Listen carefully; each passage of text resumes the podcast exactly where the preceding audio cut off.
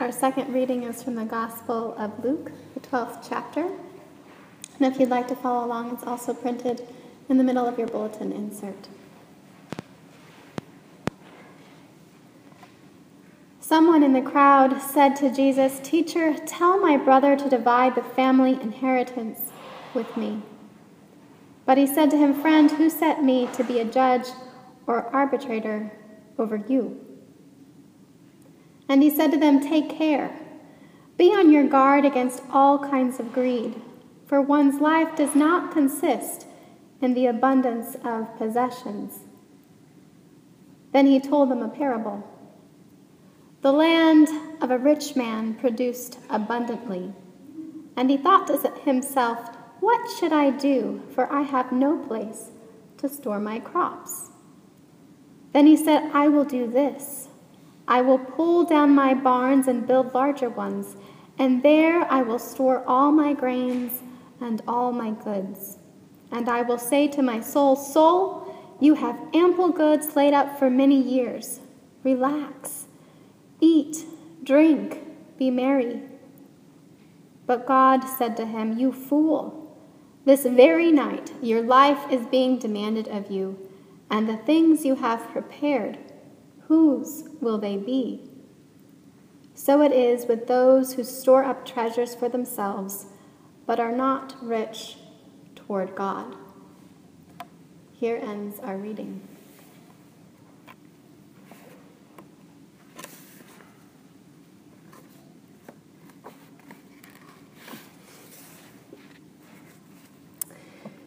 It is difficult to be corrected to have the courage to fully see a mistake and become committed to a new way of being.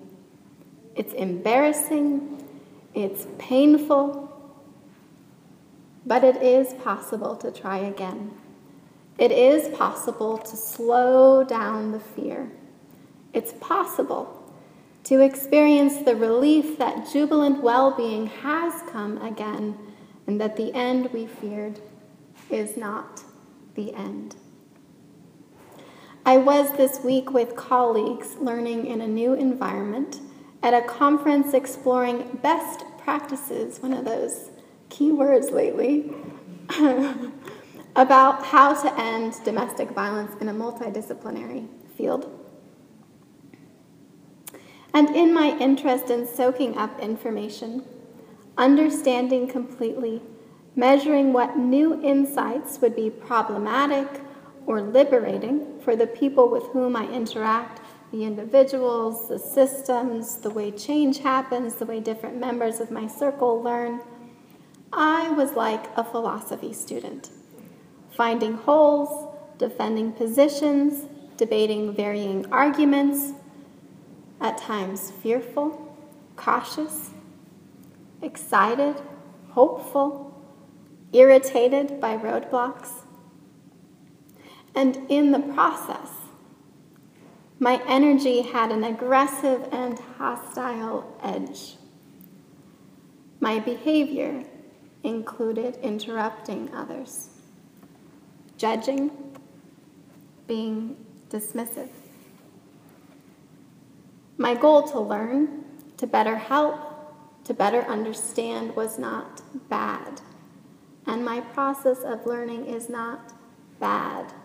I have a tendency to go to shame when I've made a mistake, something Brene Brown talks a lot about. I have been trained as a philosophy student. That is not a bad skill. But my interruptions and my energy could be experienced by those not also in that field, not as discerning, but as attacking. Whose opinion gets to stand? Whose take on reality gets to have the last word? Whose sense of others' intentions is more accurate? All of this was in the name of a more peaceable kingdom. All of it in order to feel safe.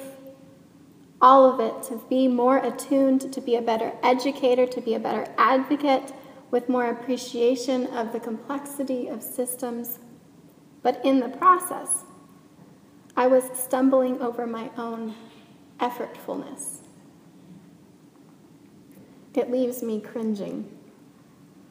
But when I slow everything down, I'm also able to receive myself with compassion. Gratefully so. I feel something similar for this privileged yet fearful fool in Jesus' parable. Having had a successful crop, the rich man begins to make plans to expand the storehouses for his wealth and begins to take assurance in knowing he will be able to relax and enjoy as a result. He won't have to worry. It is awful to mess up. It's awful to realize what you were working so hard toward resulted, at least partially, in being hurtful or damaging to another. And sometimes I'm more interested in being quite unforgiving toward the rich fool in this parable. And sometimes I feel more generous. The desire to be well, to have enough food and drink, not to have to worry, and even beyond that, to be able to be free to be joyful is common to us all and is not wrong. But there is a push or a correction that is made in this story to expand the idea of well being, of shalom, wider. When we read Luke, it's important to always be remembering that it's a time and a place where more and more money is going in a lopsided direction to a few wealthy elite and less and less is being dispersed through families. And so more and more people are poor, and fewer and fewer people have much. It used to be that the land was passed on from one generation to the next, but the feudal system was adopted with a small number of elite taking up the land on behalf of a lord, on behalf of a king, and they would all have basically sold their allegiance to the one above them in order to have a measure of wealth themselves. And it behooved them not to disrupt the system, or they also would be among the poor. Though the wealthy would allow the people to work the land that perhaps once used to be their own family property, what they produced went back to the landowner.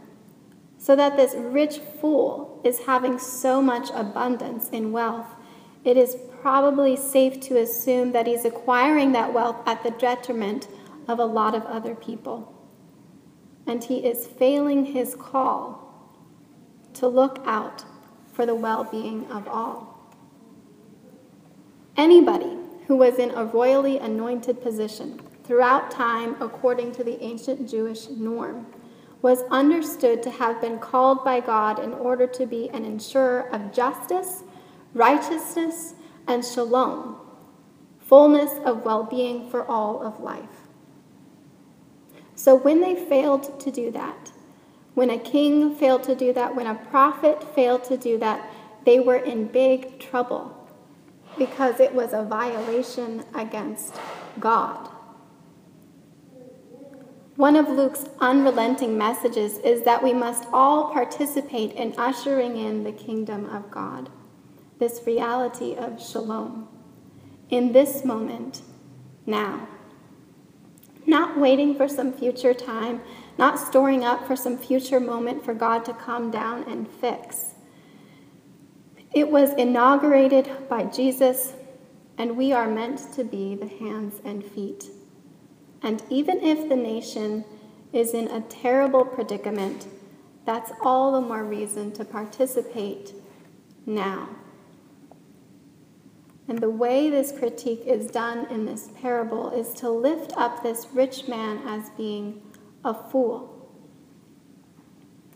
In the wisdom tradition, and particularly in Proverbs, the idea of the fool is used in wisdom sayings which are shared by elite sages to their disciples. When they speak of the fool, it's a warning to their own that unless you continue to follow our ways, our wisdom, you are going to win a life with the poor. Speaking of the poor was not really about ending poverty, but about keeping people in line, keeping other privileged from going astray. To be a fool was to go against the wise elite. This past week, I was listening to an interview with Rebecca Traister, author and writer for New York Magazine, responding to our political season. She was observing that this is a time where there is a great, quote, rupture and shift around the kinds of people who can have power and the kinds of people who get to participate in political conversations, who get to have their voices heard. This was happening in Luke's audience too. Who gets to have access to power? Who gets to have access to well being? Whose story gets to be told? As we see in our canonical texts, the people whose voices got to be told were the elite. They were the sages, they were the ones protecting themselves, their own. What I like about one reading of this parable is that Jesus is using a narrative that the elite would have used, but instead of saying, and let's continue propagating our norm, it's like he's saying, okay, you are the ones whose story we're going to use? Well, then let's tell the full story. And the full story includes how the storing up of privilege was damaging to the kingdom of God, how it was dismissive of the well being of those whose privilege was stripped, of those for whom it was not safe to assume they would be treated with dignity. The full story includes the cage of the elite's own allegiance, a stumbling block to their own full well being, and a wider imagining of shalom. It includes the story of a fracturing of the whole self, missing the call to reflect the kingdom of God, to live animated by the call of well being. How do we move into well being?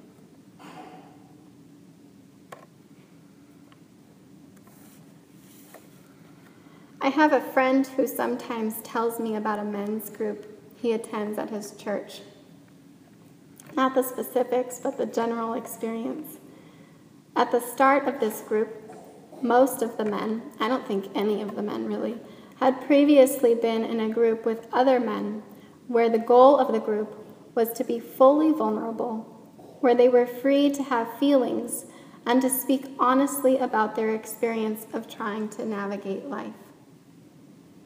Each time this group comes up in our conversation, he talks about how it's so awesome to experience and witness other men coming to new realizations about themselves and find both self compassion and some humor about the mistakes they've made and the new learnings that they've arrived at and how they've arrived at those learnings. I imagine it's like light flooding into a room or like a fresh glass of water that these men were so in need of, so thirsty for, as we all are. As they discover that their well being increases, the more they can connect with one another and allow their inner worlds to come out. I think the kingdom of God is in there somewhere. Shalom is in there somewhere. It sounds to me like a group that practices trying to free themselves from what is sometimes referred to in the Buddhist tradition as the second arrow. When you have realized you've done harm, you feel the pain of the first arrow. And then the second arrow comes in punishing yourself for it. Then you can't move through it. How do we move forward? Embracing our humanity. How do we make an old story that sounds punitive, a story like, like Jesus' parable of the rich fool, not so punitive, but human?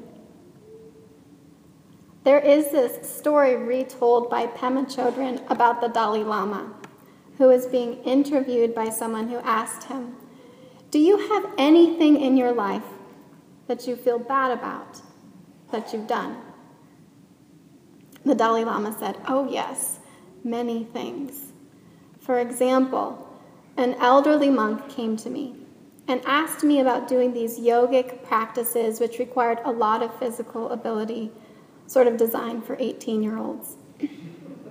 And I, I advised him against it because I said I thought he was too old. And he seemed to take that well, and he left. And then I heard that he committed suicide. Because of his belief system, he thought that if he committed suicide, that he would get a younger body and he could do the exercises. So the Dalai Lama was left with the regret that he really unintentionally, nevertheless, had been responsible for this man's death, this man's suicide. The interviewer was stopped in his tracks and then he said, Oh my goodness, how did you ever get rid of that feeling? And the Dalai Lama paused for quite a long time and really thought about that. And he said, I didn't. It's still there. I just don't allow it to drag me down and pull me back. Pema Chodron noted we have this idea that you either have it, either have guilt or you get rid of it. And the question came from that point of view. But the Dalai Lama paused and he really thought about it and he said, I didn't get rid of it. It's still here. And then he said, and I realized that being dragged down by it or held back by it would be of no one's benefit, not mine or anybody else's. So I go forward. I just do the best I can. Sometimes I catch myself thinking that I have to keep recalling my mistake or I will make it again. But studies show you are more likely to continue in that pattern you want to change if you keep the self flagellation going rather than if you can let it go. The Dalai Lama said, I realized that being dragged down by it or held back by it would be in no one's benefit, not mine or anybody else's. So I go forward and I just do the best I can. We are called to love one another as we love ourselves. This is the unending teaching of Shalom. Amen.